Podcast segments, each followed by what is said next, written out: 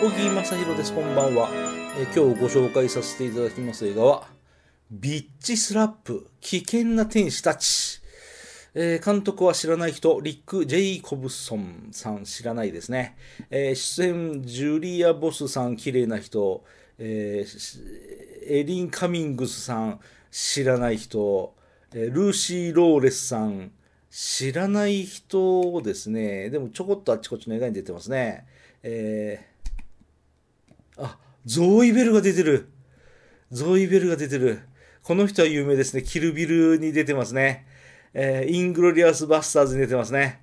えーファイナルデッドサーキットにも出てますね。そう、これらは全部スタントウーマンです。で、スタントウーマンでゾーイベルさんが有名になったんで、出演作としてプラネットテライングラインドハウスだとか、ローラガーガールズダイアリーだとか、ジャンゴだとか、オブリビオンだとか、ああ、ワンス・アポン・ア・タイム・イン・ハリウッドとかに出てるゾーイ・ベルさんもこの映画に出ています。これはね、その当時話題になったんですよ。あの、要はビッチですから、そっち系のちょっと露出の高いようなお嬢さんたちが、スラップですから、平手打ちピシャっていう平手打ちのことをスラップですね。そう、ビッチが行うスラップっていうことで、これはね、その当時結構話題になった。で、えっと、まあ、単管系で、名古屋地区では随分と後で上映されたようですけど、僕はこの時、名古屋ではきっと上映しないだろうと見込んで、あの、新幹線で東京行ってるんですよ。うん、新幹線で東京行って、東京で一足早く見たっていう、そんな感じですね。えー露出度の高い女性3人組が悪党とやり合うありがちなストーリーです。そう、ありがちですよね。えー笑っちゃうほどのいやらしさとグロさです。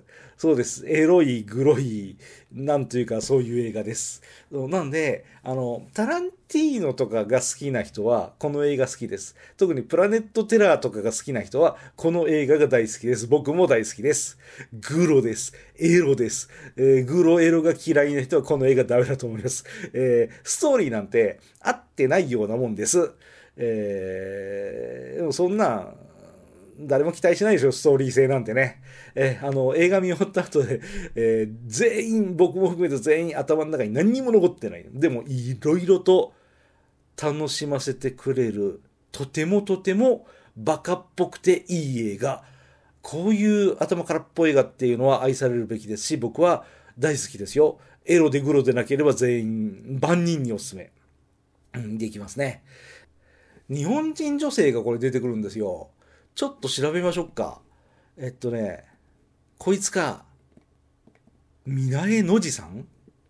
日系アメリカ人の女優さん。で、この人は、ミュータント・タートルズにも出てくる人らしいですね。あ、ミュータント・ニンジャ・タートルズのカーライっていう人、カライっていうのかな？うん、に出てくる、ミナエノおじさん、ミナエノジさん、うん、英語版のウィキペディアしかないみたいですが、そう、この人がね、いい味出してましたね。えー非常になんか、この人のファンになってしまいます。そう、なんというか、足を開きなそうそうそう。あの、キルビヒルでは、やっちまいなっていうセリフが有名でしたけど、この映画では、足を開きなっていうビッチぶりが素晴らしいんで、僕は本当にこの人好き、この映画好き。ビッチスラップ、あんまり有名な映画ではないですね。えー主演はジュリア・ボスさんという方で、えーこの人も調べるとあんまりあっちにもこっちも出てなくて、テレビシリーズちょこっとやってるみたいですけど、まあ僕は、そう、ピうん、この映画いいんじゃないかなと思いました。ただ一個残念なのは、ビッチスラップで検索すると、うん、なんか違うサイトが出てくるね。まあいいか。